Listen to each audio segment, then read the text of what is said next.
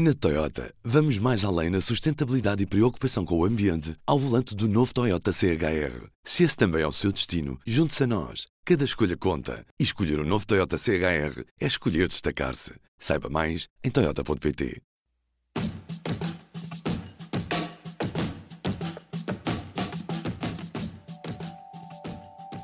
Viva! Hoje é quarta-feira, dia 13 de maio. Eu sou Ana Narciso. E eu sou o João Pedro Moraes. Somos alunos de jornalismo da Escola Superior de Comunicação Social e pode já ter ouvido a nossa voz na mais recente reportagem do Repórter 360.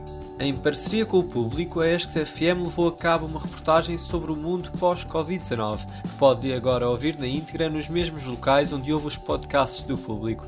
Procure por Repórter 360 ou vá a público.pt podcasts. Neste episódio pode ouvir certos da reportagem Distanciado Mundo Novo, bem como alguns certos exclusivos para o P24.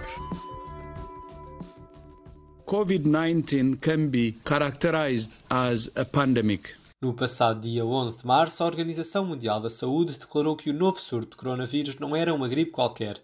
Trata-se de uma pandemia com implicações globais. Antes desta declaração, era ainda difícil acreditar que este vírus poderia ter uma implicação tão grande nas vidas de todos. Não conseguimos saber todos os desfechos desta pandemia, mas sabemos o que aconteceu em outras pandemias da história da humanidade.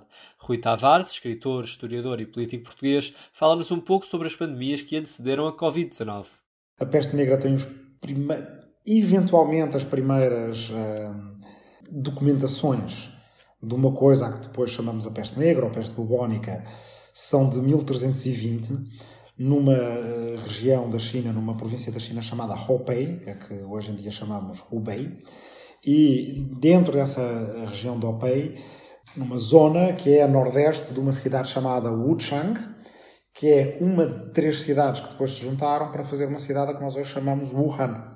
Ou seja, começou no mesmo sítio onde começou a pandemia do, do Covid-19. Quando, na década de 1320, eh, aparecem os primeiros surtos em Hubei, o que os documentos dizem é, é quase até difícil de acreditar nisso, tal a magnitude da, da pandemia aí, é que uh, eh, 90% da população morreu. 9 em cada 10. É, só 10% é que sobrevivem. Com as pulgas a passarem dos ratos para os cavalos dos mongóis e eventualmente para uns camelos daquela região, que são os camelos báctrios, chegaram ao Mar Negro, à Península da Crimeia. Na Península da Crimeia havia uma cidade chamada Cafá, que pertencia aos genoveses, portanto, eh, que é uma república italiana, e os ratos entraram nos barcos e uh, vieram até Génova, parando primeiro em, na Sicília, e portanto começou aí, 1348.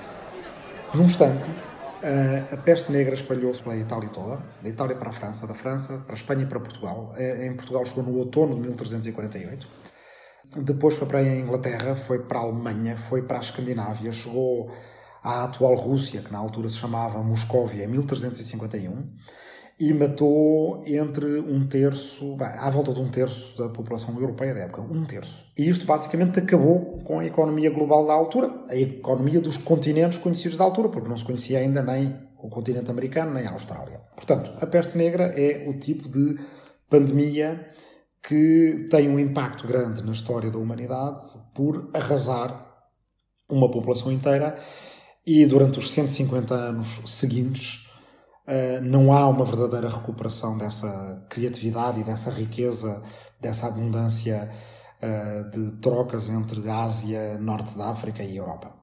O sociólogo e professor catedrático do Departamento de Sociologia do ISCTE, Gustavo Cardoso, analisa a reação que houve quando a pandemia foi anunciada. Uh, na gestão da América e da crise na América, Donald Trump acusa a China de não ter avisado a tempo uh, daquilo que estava a passar. Mas, na realidade, se nós fizermos uma análise das dinâmicas que acompanharam uh, a pré-declaração de pandemia ninguém quis muito acreditar que uma pandemia fosse algo fosse possível acontecer. Porque acreditar na existência de uma pandemia implicava mudar radicalmente a nossa rotina e a nossa vida do cotidiano, seja nas relações de amizade, familiares, de trabalho, na escola, de entretenimento, todas. E, portanto, eh, nós resistimos muito o que é, o que é socialmente mais fácil para todos nós era evitar a ideia de que a pandemia fosse efetivamente acontecer. Porque aceitar que ela viesse implicava ter que mudar tudo na nossa vida. E isso era a última coisa que nós queríamos. Nós, eh, nós indivíduos, mas também as instituições da sociedade. Cruzando o que era dito na OMS e aquilo que estava a ser dito pelos governos de todo o mundo à medida que eram confrontados com essa possibilidade potencial distante da declaração de uma pandemia, era a de que, bem, isso nem pensar. Declarar uma pandemia nem pensar. Então como é que vai ser com os aviões? Como é que vai ser com a deslocação dos cidadãos? O que é que vai acontecer com a economia? O que é que vai acontecer com todas as atividades que envolvem contacto entre as pessoas? E, portanto, todos nós estivemos em negação face à pandemia. Precisamente porque ela tem esse, essa dimensão totalmente disruptora daquilo que é o normal. Mas tem sido sempre assim ao longo da história. As pandemias quebram a rotina e a organização da nossa vida. Mas a história repete-se. Neste momento estamos outra vez em busca de culpados. Neste momento há um, um candidato a culpado à escala planetária, que é a China. Na política do cotidiano, dá jeito para as eleições que aí vêm culpar uma outra nação quando não se consegue resolver os problemas internamente. Começar em busca do outro para o culpar é algo que é muito característico, mas que tem um preço muito pago, muito, muito alto depois a pagar.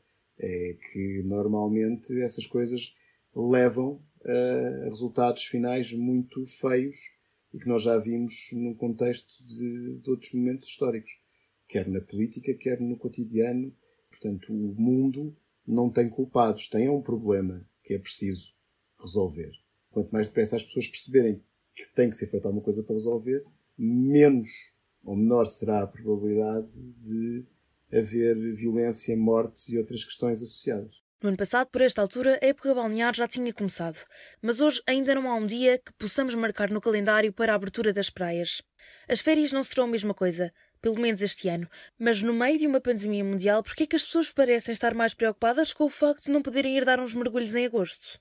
As pessoas almejam e continuam a almejar voltar a ter uma espécie de saída deste caos para a normalidade que conheciam, que era a interrupção do outro caos onde se vivia. Isto chama-se férias. E, portanto, de alguma maneira, nós estamos. Esta discussão sobre a praia só é racional, em termos da, da sociedade portuguesa, se nós entendermos que as férias sempre foram vividas como uma alternativa à rotina de trabalho. Já que o trabalho foi mudado, agora o desejo é imaginar que as férias vão querer dizer o regressar a 2019 ao verão de 2019, mas isso também não vai acontecer. E portanto nós vivemos neste entre a vontade de aceitar que a realidade vai mudar e o desejo que ela regresse àquilo que nós conhecíamos, estamos numa situação de, de oposição e de confronto dentro de cada um de nós e em sociedade também. A sociedade passou a dividir-se entre os que podem ficar em casa a trabalhar e os que têm de sair em nome do funcionamento da sociedade. O trabalho passou a ser um fator nesta divisão de classes. Se eu trabalhar numa caixa de supermercado, estou mais propenso a ter o vírus do que se trabalhar em casa e, portanto, com um conjunto de contactos mais limitados. Mas isso é uma, uma outra divisão na nossa sociedade e que vai deixar marcas também, porque no dia em que as pessoas que estão mais expostas perceberem que não têm as proteções devidas ou que não está a ser reconhecido o seu valor, aí pode haver realmente uma fricção social maior. E por isso é que tem também sido muito importante, na gestão destes equilíbrios, o facto das próprias campanhas publicitárias, por exemplo, salientarem o trabalho de todos aqueles que estão na linha da frente e que tanto são os médicos como são as caixas de supermercado. Há um reconhecimento social por parte das pessoas. Isso ajuda a diminuir as tensões, mas elas estão lá. Esta divisão pode vir a dar origem, num futuro próximo, a conflitos e protestos. Para nós percebermos o quanto estamos longe de uma normalidade, se estas mesmas coisas que estão a passar hoje não estivessem associadas à pandemia e, portanto, ao medo de ficarmos infectados todos, etc., já alguém teria proposto que, para além da discussão sobre a proteção no trabalho ou não, que fossem criados subsídios de proteção, assim como existem subsídios de almoço. para dizer também que, embora tenha havido a questão do 1 de Maio e tenha havido pessoas na rua, neste momento não há, não há espaço para protestar. Em todos os momentos, a fidelidade continua consigo, para que a vida não pare. Fidelidade Companhia de Seguros S.A. De P24 é tudo por hoje. Relembramos que pode ouvir a grande reportagem completa nos mesmos locais onde houve os podcasts do público. Procure por Repórter 360 nas plataformas de áudio ou em público.pt/podcasts. Tenha um bom dia. O público fica no ouvido. Na Toyota, vamos mais além na sustentabilidade e preocupação com o ambiente ao volante do novo Toyota CHR. Se esse também é o seu destino, junte-se a nós. Cada escolha conta. E escolher o um novo Toyota CHR é escolher destacar-se. Saiba mais em Toyota.pt.